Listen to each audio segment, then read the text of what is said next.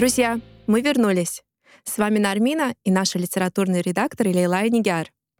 Надо сказать, что все это время, работая над новыми проектами, мы не переставали получать от вас восторженные отзывы о предыдущем эпизоде. Ваши эмоции и теплые слова помогли нам понять, насколько вы прониклись атмосферой Баку того времени и какую ностальгию вызвали теплые воспоминания о былом. И мы решили никуда не уходить с Нардаранского побережья. Здесь, под шум волн теплого Каспия, мы записали наш новый эпизод и очень надеемся, что он придется вам по душе. И хотя сегодня мы предстанем перед вами в новом амплуа и очень волнуемся, хочу особо подчеркнуть. С первого дня нашего существования мы старались не вгонять себя в рамки, верили в знаки и следовали за ними.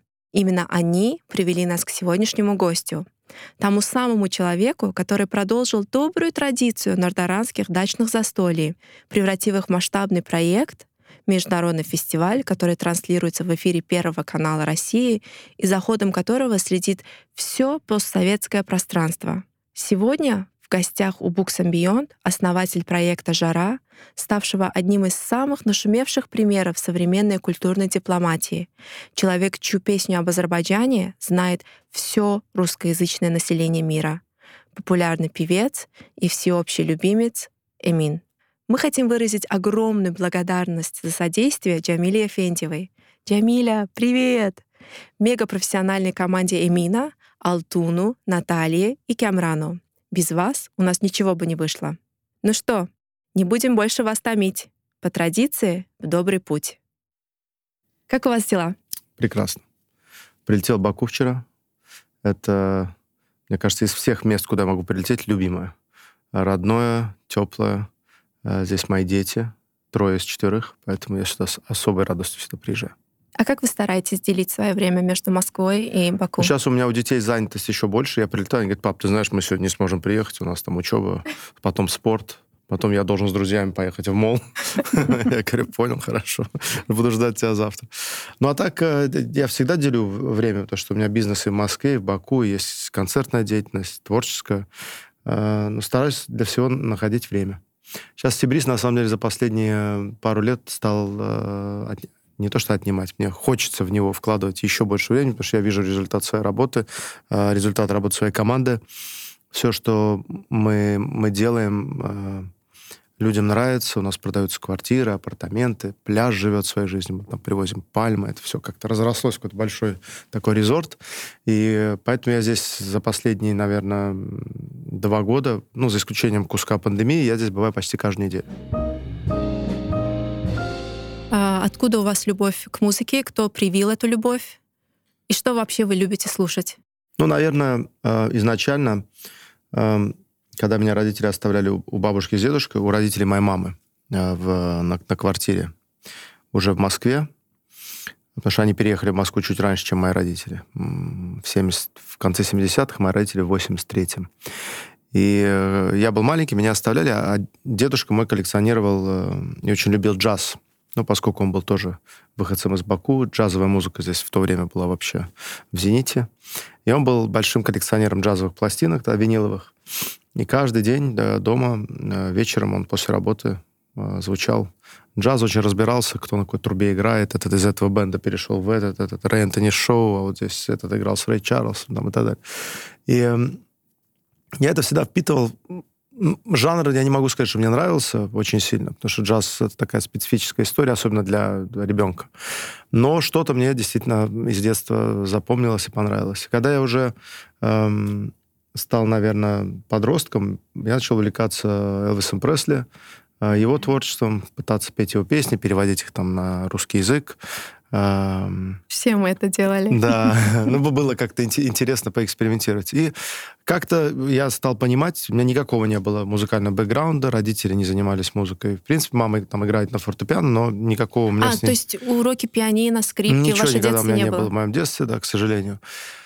Но я понял, что я могу что-то сочинять. То есть ничего такого, мне кажется, того, чем я мог поделиться с, с кем-либо, но, но что-то получалось. Потом в связи с моим бизнес-образованием, интересом к бизнесу, в принципе, я это все забросил. И вернулся только где-то в двадцать два, двадцать три, двадцать четыре года к такому музицированию. Я начал учиться сам играть на фортепиано, что-то подбирать на гитаре, писать песни. И вышел тогда мой, мой первый альбом «Стыл». Да, в две тысячи шестом году мне там было двадцать пять или двадцать шесть лет. А теперь я уже старенький, мне уже сорок с лишним. Мы где-то в одном из ваших интервью читали, что вы большой фанат Хампердинка. Да, Хампердинка, Том Джонса. Кстати, они и Элвис, и Хампердинк, и Том Джонс, они э, все дружили, они плюс-минус там три-четыре года ровесники. Э, и в период семидесятых в Лас-Вегасе, когда у всех были такие большие туровые концерты, в одних и тех же отелях каждый день, э, они общались, и я когда вот каждую встречу с Хампердингом, у нас их было уже множество, я его все расспрашиваю, я говорю, расскажи что-нибудь про Элвиса. Он говорит, ну слушай, мы там были на лодке, мы здесь так, какие-то приколы, и вот как-то э, такое ощущение, что я как-то соприкоснулся с Пресли через Хампердинга. Мы, когда готовились к интервью, вот мы задались таким вопросом, что, ну, обычно в таком возрасте, наверное, в тот период дети слушали, там, я не знаю, Курт Кобейна, например. Был ли у вас такой период, когда... Тупака. Тупака, да. Не, но я был всегда предметом для издевательства в школе, особенно потому что, действительно, у моих друзей, у всех сверстников, одноклассников были клевые ребята такие на стенах, а у меня был... Как ваша Алишка сейчас. Да, да, да. А у меня был черно-белый Пресли, который умер в семьдесят седьмом году, и как бы в школу я ходил в девяностых, то есть вообще непонятно, кто это, что, зачем, почему. И когда на каких-то классных там тусовках э, я там пытался спеть кусочек там Элвиса, естественно, это вызывало у многих улыбку.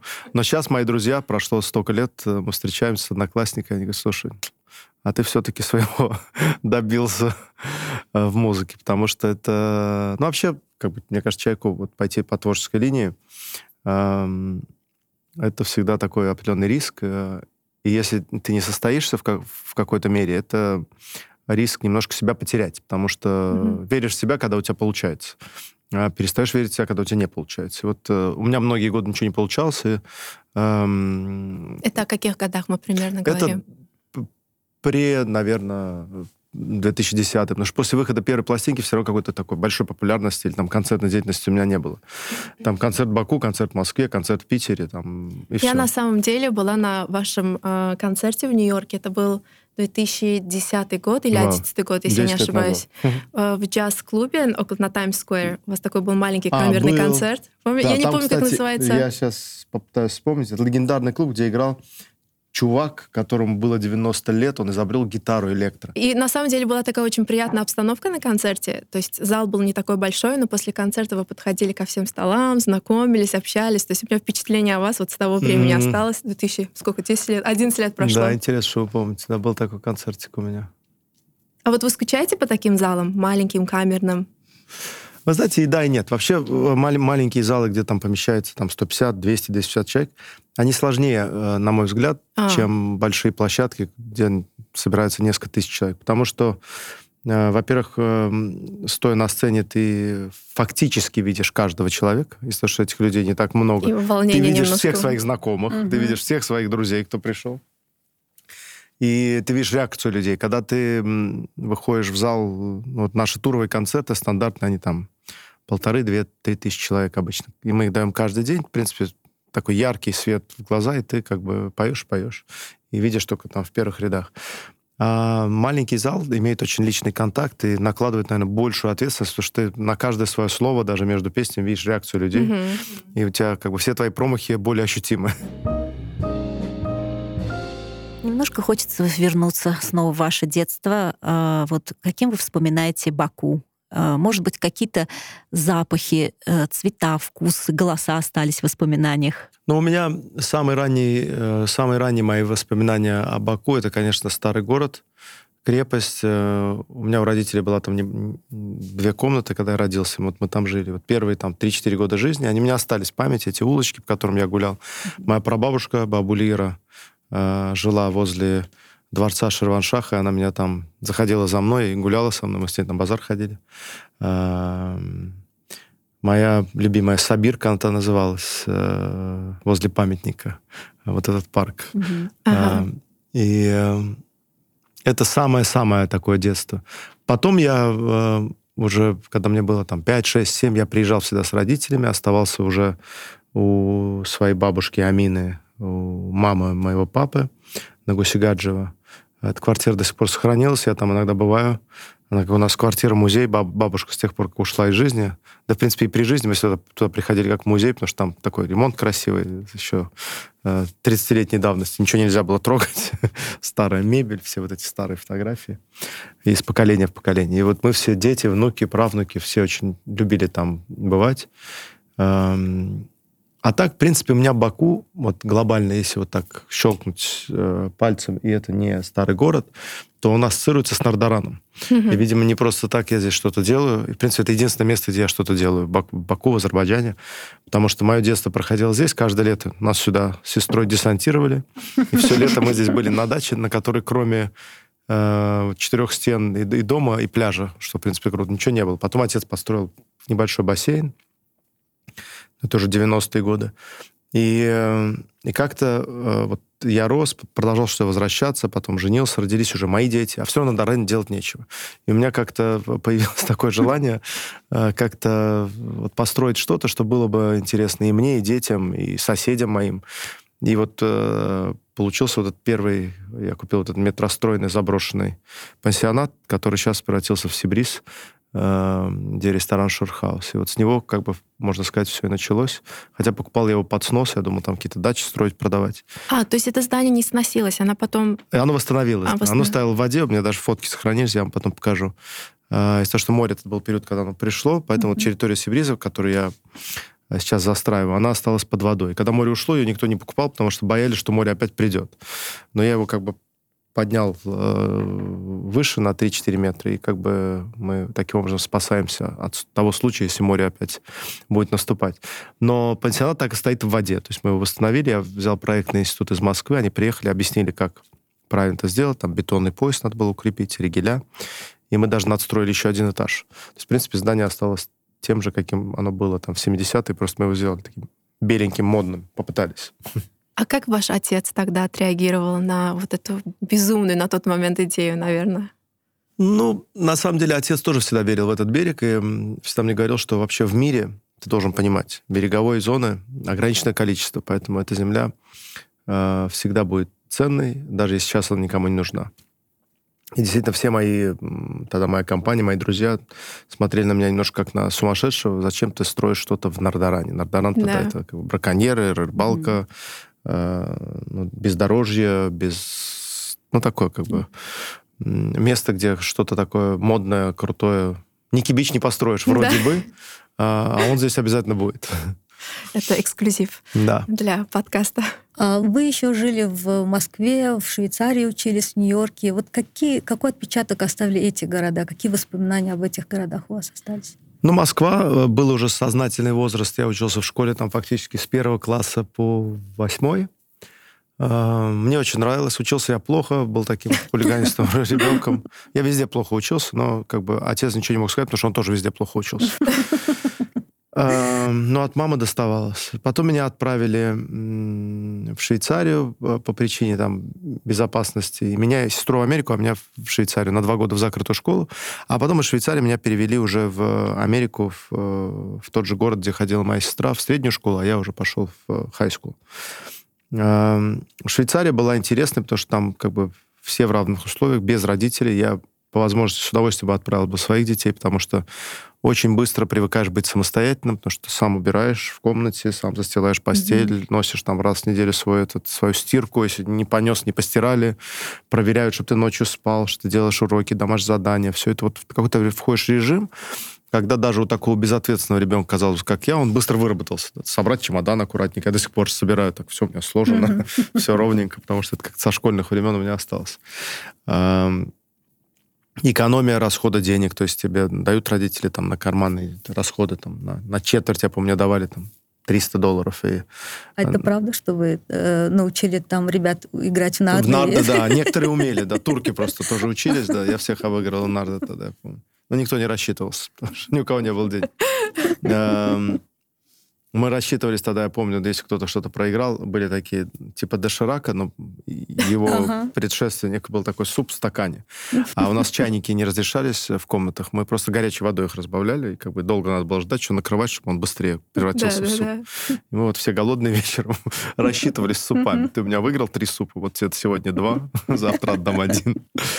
В общем, это было весело. Потом я попал в Америку, ездил на велике в школу, немножко... Вы в Нью-Джерси родители... жили, правильно? В Нью-Джерси, да. Родители меня немножко обманули, я насмотрелся фильмов, и что в шестнадцать лет получают права. И, а там получал, получаешь права только в семнадцать, а я еще на год раньше пошел в школу. Получилось так, что мои сверстники уже все на машинах, а mm-hmm. я на велосипеде вообще езжу в школе. В общем, позорище такое для меня было. Я парковал его где-то сбоку, пешком приходил в школу. Потом уговорил маму на мопед. Mm-hmm. И мне казалось, что мой мопед, в который я встроил большие колонки, откуда у меня гремел Элвис, шлем...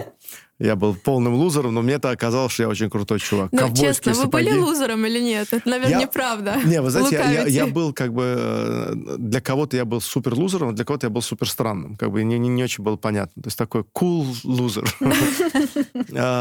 Новая категория. Да. И я ездил на этом мопеде, а потом у меня уже появилась первая машина. Я вообще зажил как король. Uh-huh. Пошел на разные работы, что-то начал зарабатывать. И тогда появился eBay в моей жизни. Это вот первая любовь к бизнесу. Аукцион eBay, на котором я стал пауэрселлером. Много всего продавали. Там из России матрешки, часы. Я много об этом рассказывал. Но это был, было первое такое ощущение полной самостоятельности. И тогда я помню, что, учась в институте, я, естественно, забил на этот институт, то есть лишь бы получить там самую маленькую тройку, проходную, чтобы только тебе не пришлось этот предмет пересдавать на следующий год. Но я был увлечен все эти четыре года работой в круглосуточном режиме. И действительно, потому что интернет дает возможность работать круглосуточно. У тебя там ночью могут заказать часовые пояса, ты тут же, у тебя пинг, ты еще спишь, встаешь, отвечаешь. Тогда это все медленно, это был dial-up, это было все просто очень... Молодежь не знает, что интернет может быть медленным, да, или что он вообще может... Одна картинка грузилась двадцать минут. Но своими заработками в то время я не насладился, потому что у меня, кстати, до сих пор эта дисфункция существует. Все, что я тогда зарабатывал, я, естественно, вкладывал в еще больше товаров, чтобы еще больше продавать. То есть это у меня такая была вот навязчивая идея, что надо э, ничего не тратить, а наоборот вкладывать в бизнес. И до сих пор я так и живу. Э, что, в принципе, позволяет много сделать, но не дает возможности насладиться процессом. То есть в какой-то момент сесть в кресло и сказать, что вот я все сделал, пока посижу, полгодика отдохну. То есть ты все время находишься в этом круговороте. И во всем так, и в музыке, и в делах. Но есть зато какая-то результативность. Да, не утомляет такой вот динамичный... А наоборот, утомляет, когда его нет. Вот пандемия mm-hmm. для меня была настоящим испытанием, когда я просто остался таким бездельником на пару месяцев. И непонятно, я там... Ну, два раза в день можно позаниматься спортом, напиться вечером с друзьями. А что еще делать? То есть я не мог найти себе, то есть там ну, сериал посмотреть. И как-то я вот так немножко... Для меня это было... Из-за того, что ты привык жить в таком сумасшедшем ритме, mm-hmm. когда с утра просыпаешься, у тебя уже кучу дел распланировано, и на сегодня, и на завтра, и на послезавтра по времени. Mm-hmm. Надо все пытаться успеть. И вдруг этого всего нет. Это для, вот, видимо, такой категории психопатов типа меня это сложно. Но коммерческая жилка, судя по всему, досталась вам в наследство от папы. Наверное, да. А что вы получили в наследство от мамы прежде всего? Ой, от мамы я получил не меньше. Мама у меня очень мудрая женщина. Но, наверное, все, что касается тепла, семейственности, не потому что отец был не семейным человеком, а потому что он много работал, и как-то мы его достаточно мало видели, ну, только вечером после работы. А мама с нами была круглосуточно, со мной и с сестрой, не было никогда няни, домохозяек. То есть это было то время... восьмидесятые, а, мама девяностые. Полностью занималась. Да, мама была как бы все время с нами. Поэтому ты как бы познаешь своего родителя намного ближе, чем того, кто как бы вечером пришел, утром ушел на работу, там выходные все равно занят, ну и так далее. И мама дала очень много тепла, очень много любви, очень много э, диалогов, в которых как бы ты понимаешь, что ценно, что важно, что... что и как. И до сих пор так и есть. То есть мама в этом отношении, она мой настоящий друг, то есть у нас...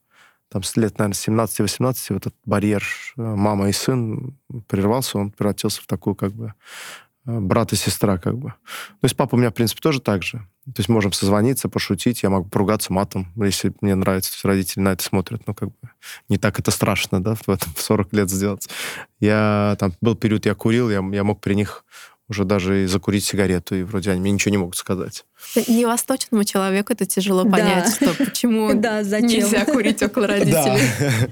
Ну, я до, там, почти тридцати пяти шести лет этого, естественно, не делал, но в какой-то момент вот эта граница, это вот близость, и, э, может быть, даже им-то, в принципе, все равно, то курю я при них или нет, но да, мне некомфортно, это в моей голове. А в какой-то момент я, как бы, мне стало настолько с ними комфортно, что мне, в принципе, комфортно с ними сделать все. И у нас уже объединились компании давно, мои друзья, родительские друзья, мы уже вместе сидим. Уже даже, я знаю, мои друзья с мамой моей созваниваются без меня. Иринесна, он не пьет, все нормально, спит. А со своими детьми вы дружите? Дружу, конечно. У меня со всеми моими детьми очень дружеские отношения, хотя надо их воспитывать, конечно. Но это сложно, потому что уже когда сформированы такие, вроде бы, очень доверительные отношения.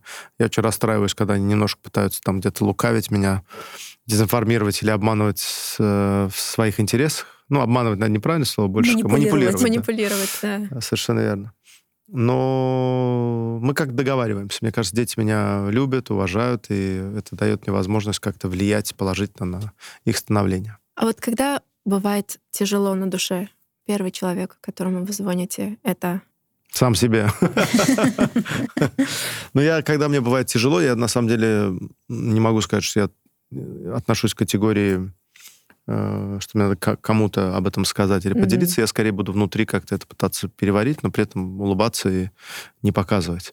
А, а потом уже, когда я сам преодолею какой-то вот эмоциональный эмоциональную проблему, я могу уже поделиться там и с мамой, и с э, друзьями, то есть как-то, когда уже это позади, когда меня не будут сочувствовать. А почему? Ну, не знаю, хочется... У всех же проблемы, не хочется своими проблемами грузить люди, людей, которые тебе дороги, потому что у них тоже, может быть, все то же самое, те же проблемы, которыми они не делятся. А обращаться к профессионалам, там, психотерапевтам... Вы знаете, я считаю, что это не мое, но поскольку у меня мама психолог, uh-huh. как-то она меня uh-huh. заставила, я попробовал несколько сессий. Э, могу сказать, что, наверное, это полезно. Э, ничего революционного, ничего того, что, как бы, в чем ты не можешь разобраться сам, но, наверное, в каких-то вещах, э, каким-то вещам прийти легче с какой-то посторонней помощью. Это, как, знаете, спортзал. Можно ходить, заниматься самостоятельно, а можно заниматься с тренером. Все, uh-huh. тренер тебя подкорректирует. Наверное, когда ты разбираешься в своей голове собственной, имея тренера в виде там, психолога, может быть, для кого-то и психиатра, это тоже может быть очень полезно. Да, не бывает такого, что позвонить маме или позвонить папе, посоветоваться? Ну, папе я могу позвонить, посоветоваться по нашему общему бизнесу, то есть бизнес под зонтиком «Крокус», которым владеет он, а я являюсь там одним из управленцев каких-то направлений. Естественно, все крупные решения я звоню, спрашиваю его мнение, потому что это его бизнес, то есть он должен принимать эти такие какие-то крупными мазками решения. Ну, как правило, он говорит, делай, как считаешь нужным. А самостоятельные какие-то большие решения обычно принимаю я самостоятельно. Может, это даже не очень хорошо, но я скорее... приму быстро, чтобы никто не мог повлиять на мое решение. А потом уже разбираемся с результатом. Я вот расскажу свои две личные очень истории по отношению к вашему творчеству. Она связана с этой инфовойной, немножко косвенно, но тем не менее. Первое, это моя дочка, четырехлетняя, ей было тогда четыре года. Я как-то, я была на кухне, и я вдруг слышу, она в коридоре поет, и я слышу, она поет: «О, море, море, море, Азербайджан». И меня так вот это, вот это было для меня вот такое потрясающее ощущение, что вот ребенка эта песня как-то захватила, и она ее поет. Никто ее не заставлял, никто даже ей не ставил эту песню. Она просто где-то услышала, и все, ее зацепило. И, и, и я тогда подумала, боже мой, так ведь фактически все русскоязычное пространство поет эту песню. И песню продолжают петь и любить, и через это любить и страну. И вторая история, это моя подруга, она закончила Дипакадемию в Киеве, у нее дипломная работа была по культурной дипломатии Азербайджана, и она как раз писала о жаре, о том, что вот жара как проект, вот такой, как бы вот такой культурологический мост, То есть это один из важных шагов культурной дипломатии Азербайджана. И мне интересно, вы делали это как бы осознанно, или это получилось вот как-то случайно, просто вот потому что... Ну, е- если честно, это, наверное, все получилось больше случайно, чем специально, но во всем случайном есть как бы какой-то посыл, да? Я все наблюдал в детстве, как мой отец приглашает на дачу своих там друзей и хочет показать им это море, этот берег, mm-hmm. нашу кухню. По соседству я рос, и жила семья Ибрагимбековых. И mm-hmm. Максуда, и Рустама Ибрагимбекова. С Фуадом я очень близко дружу. И мы видели, как к Рустаму Ибрагимбекову приезжает Михалков, Кончаловский, mm-hmm. вот вся элита киноиндустрии, и тогда и в Нардаран. Вокруг ничего нет, но у дяди Рустама накрыт mm-hmm. огромный стол. Всегда это было очень... Э... Мы так переглядываемся, потому что у нас второй подкаст был посвященный творчеству Максуда и Ибрагимбекова, а, ну поэтому... Вот.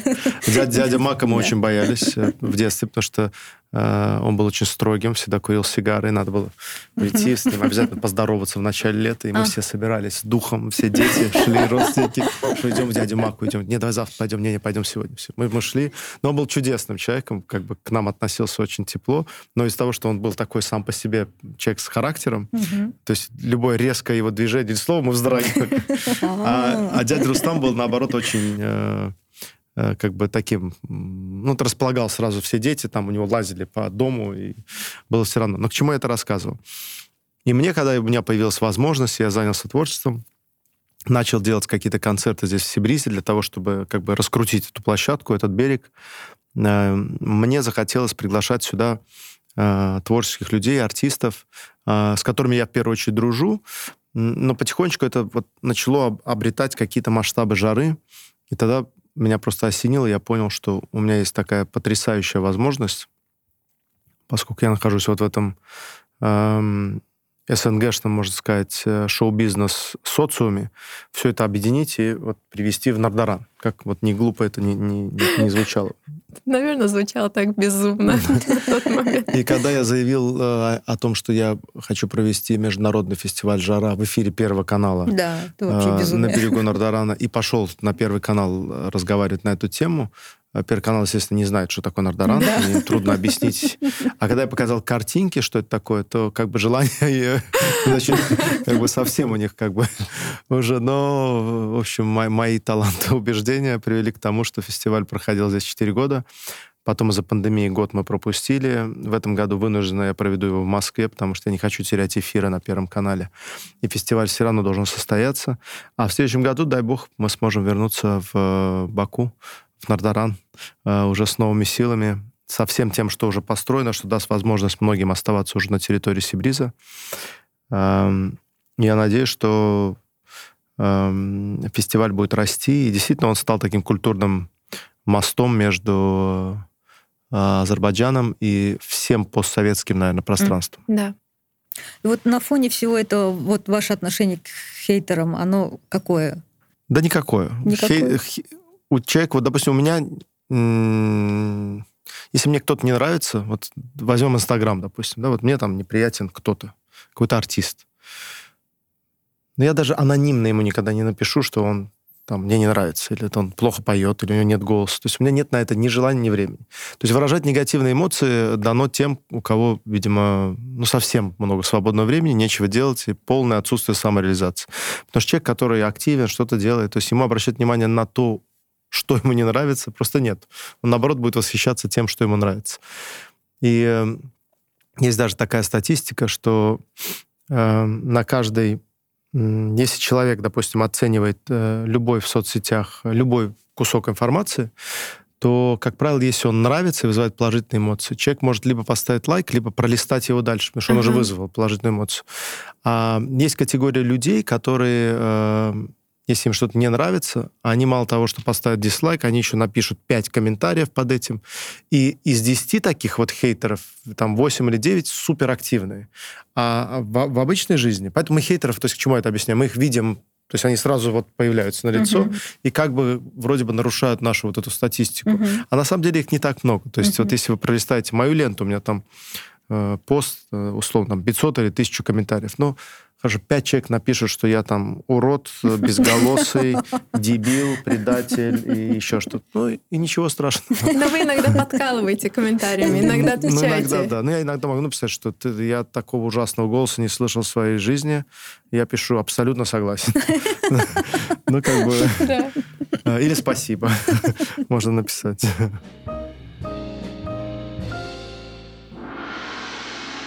Так, блиц. Какую историческую личность вы бы пригласили на кофе? Ну, если Элвис Пресли — это историческая личность, то точно его. Мишленовский ресторан или домашняя долма? Ну, конечно, домашняя долма. Кнут или пряник? И то, и другое. Блондинка или брюнетка? Когда как. По настроению. Пахлава или чизкейк? Чизкейк. Чай или кофе? Кофе. Толстой или Достоевский? Ни первый, ни второй. Стивен Кинг. Пенелопа Круз или Скарлетт Йоханссон? Обе старухи уже дальше. Илон Маск или Джефф Безос? Илон Маск. Вот такой вопрос. Кто первый раскрыл вас талант? Ну, я не могу сказать, что кто-то его как бы раскрыл. Я вообще не могу сказать, что я талантливый э, артист или музыкант. Я просто работоспособный. И, мне кажется, я отсутствие таланта компенсирую вот желанием работать над собой. Но первый человек, с кем я работал, был э, Владимир Рацкевич. Э, э, такой саунд-продюсер, аранжировщик, э, автор, которому я показал свои первые песни. И с ним мы сделали мои первые четыре альбома. Вот альбом «Стыл» мы делали непосредственно с ним. У меня, конечно, все это тяжело тогда получалось, но он мне помогал. И... Но на самом деле мы обсуждали ваше творчество, ваша последняя песня, которая вышла вчера. Мне лично она очень сильно Ура, понравилась. Я тоже. Ее раз пятьдесят уже прослушала с утра. И э, ваш первый альбом, на самом деле, он очень профессионально спродюсирован. То есть это работа немножко, вот звучание, музыка и так далее, немножко другого уровня, чем ваши... Последующие... Последующие. Вы знаете, да. Это не, не то, что что-то более профессиональное, что-то менее профессиональное. Просто первые вот эти четыре альбома, они были сделаны м, очень концептуально, и Владимир, он, человек был сам бескомпромиссным и концептуально, и есть, э, слава богу. Э, и была вот такая у нас задумка. Э, почему вам, может быть, кажется, что русскоязычное творчество, оно как бы проигрывает англоязычному? Для кого-то, может быть, так. Э, потому что нужно было подстроиться под определенный формат звучания, звучания аналогичных песен на радио, для того, чтобы, ну, если так, поскольку я занимался продюсированием других артистов тоже, могу уже себя называть продуктом, чтобы продукт э, был более востребованным. То есть я в виде продукта, э, овоща, был более востребован. Соответственно, я пошел на этот компромисс, я начал записывать русскоязычные песни, работать с русскими аранжировщиками, российскими. И если говорить о первых четырех альбомах, у меня на концерт приходило тогда в тысячный зал двести человек, да. А когда появились русскоязычные песни, которые вроде бы проигрывают по звучанию англоязычным, вот у меня аншлаги. Mm-hmm. Поэтому, наверное, это тот компромисс, на который надо идти. Я сознательно на него пошел и понимаю, что это дало мне возможность теперь, выходя на сцену, петь то, что нравится мне, потому что я уже как бы обрел свою аудиторию. И отсюда наш следующий вопрос вытекает по поводу наших мальчиков-азербайджанцев, которые сейчас очень популярны в Москве. Джонни, Хамали, Наваи и так далее. То есть как вы ли раскрыли в них талант? Вы ли... Э- катализатор, скажем, скажем так, их популярности? Нет, я скажу честно, что, во-первых, ребята сами, мне кажется, идентифицировали себе э, талант, и, наверное, каждый из них, в первую очередь, сам раскрыл себя. Э, у Джонни э, на его начальной стадии был продюсер Эльман, Рава Мьюзик, который ага. э, помог Джонни стать э, Джонни на определенном этапе. А Хамали Наваи э, познакомились тогда с Бахти, э, с моим партнером Бахтиаром. И, в принципе, если, наверное, сказать э, честно, я для ребят не так много сделал, наверное, как, может быть, кто-то думает. Но м- лейбл «Жара» и вот вся вот эта большая команда во главе с Бахти и стала тем инструментом, который, наверное, помог им добраться до вот этого абсолютного топа и продолжать там держаться. Возможно, они смогли бы это сделать самостоятельно, может быть, не так быстро. Я как бы здесь не могу сказать. Но точно это вот какое-то вот созвездие миров свершилось, потому что Бахти пришел ко мне три года назад, что давай попробуем сделать вместе лейбл. Хотя на рынке уже есть Sony Music, есть там Universal, кто еще там был. В общем, какие-то большие, крупные мировые имена. Я говорю, давай попробуем. И мы попробовали сделать Жара Music. И заняли примерно двадцать процентов всей популярной музыки э, на постсоветском пространстве. То есть заслуга абсолютно общая. И фестиваль «Жара» к этому причастен, и канал «Жара», и радиостанция «Жара», и лейбл, и, в первую очередь, команда. Как так получается, как вы сумели прийти к тому, что можно очень много работать, но при этом делать это как бы играючи? Вот как это выглядит со стороны. Вам что... кажется, вы просто не видели меня в офисе. Я изверг. Да, у вас есть вот диктаторство, скажем. Нет, нет, диктаторство нет.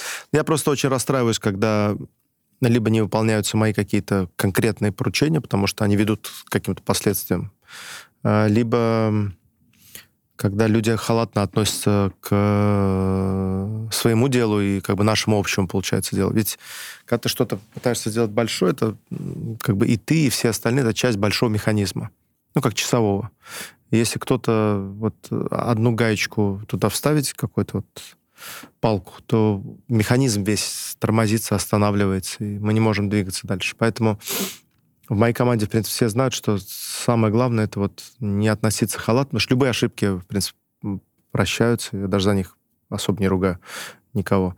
А, за... Что такое ругаю? Что под этим словом? Больше не делаю. Например, я ни разу за двадцать лет с лишним работы, уже за двадцать три года своего опыта, не депримировал ни одного сотрудника, хотя имел на это, там, может быть, право и возможность.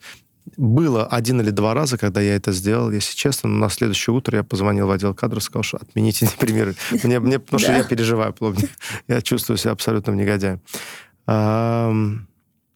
И за какие-то ошибки я никогда не уволю человека с работы. Но за халатное отношение, которое влечет там последствия в виде даже не убытков, а убытков для общего дела, когда дело либо рушится, либо не может состояться, вот тогда... я могу разозлиться. Какой Эмин в гневе? Не самый приятный. Но вы быстро отходите? Да, достаточно. А вы быстро. Вообще злопамятный человек? Нет, обидчивый. А что вас может обидеть? Все что угодно. Стрелец, стрелец.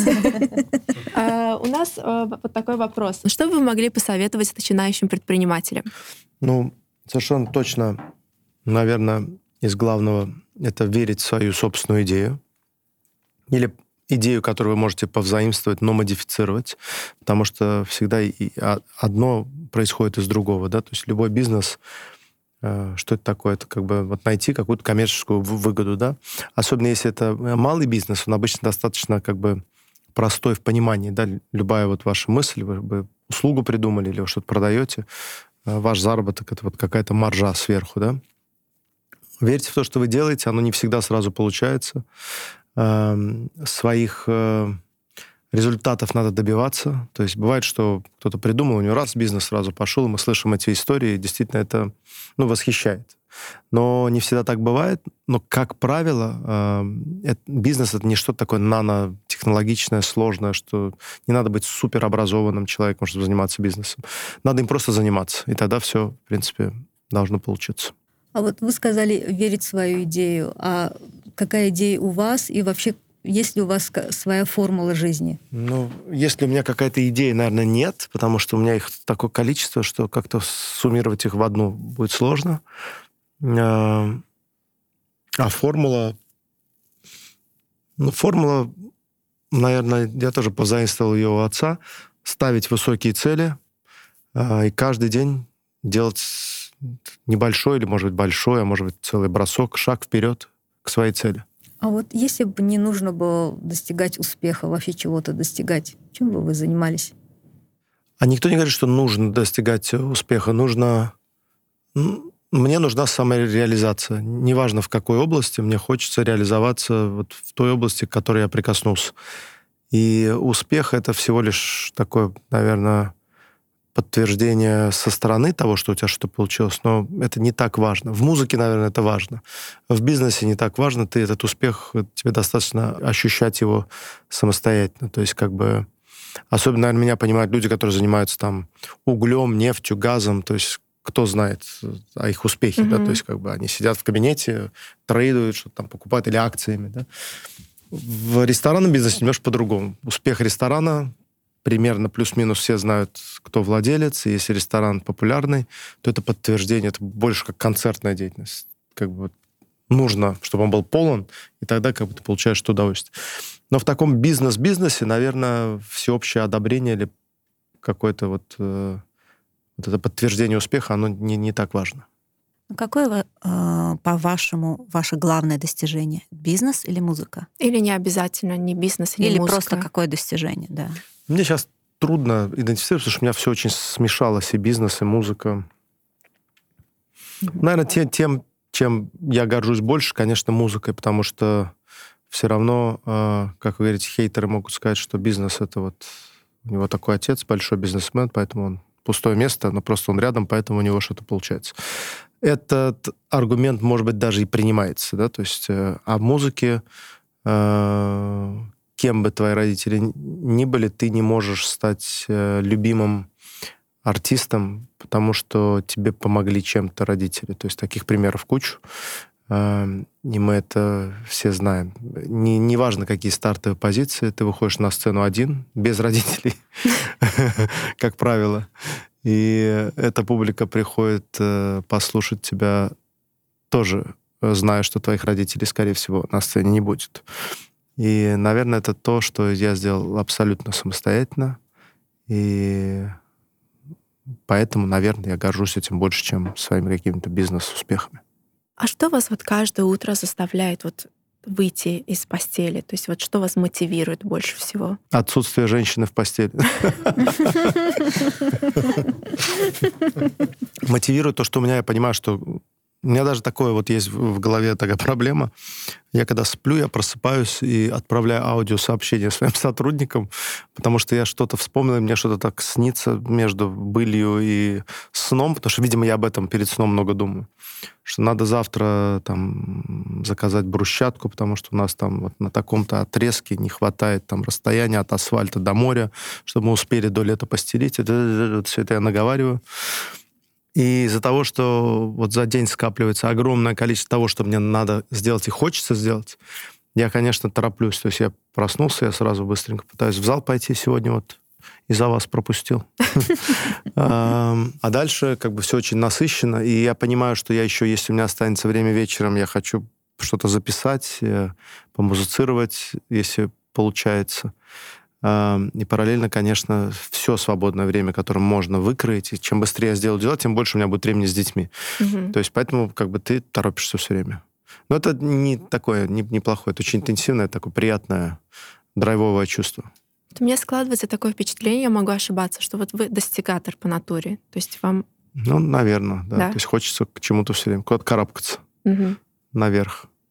А как вы отдыхаете? Вообще вы можете отдыхать вот Могу, прям в да. классическом смысле этого слова? Могу поехать куда-то отдыхать, прийти на море, mm-hmm. лечь на лежак, взять телефон и еще больше сообщений начать отправлять своим сотрудникам от того, что у меня появилась куча свободного времени. Беспрерывно просто.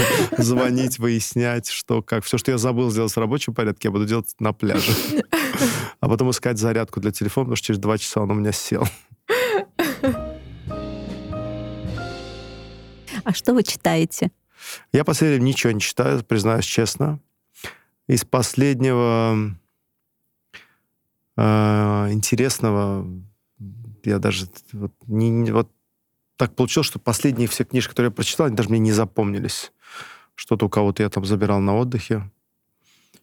Э, а так, если я что-то выбираю, то, наверное, что-то такое детективно-расследовательное. Или мой любимый Сидни Шелдон. Угу. А что смотрите, что слушаете? Смотрю сериалы.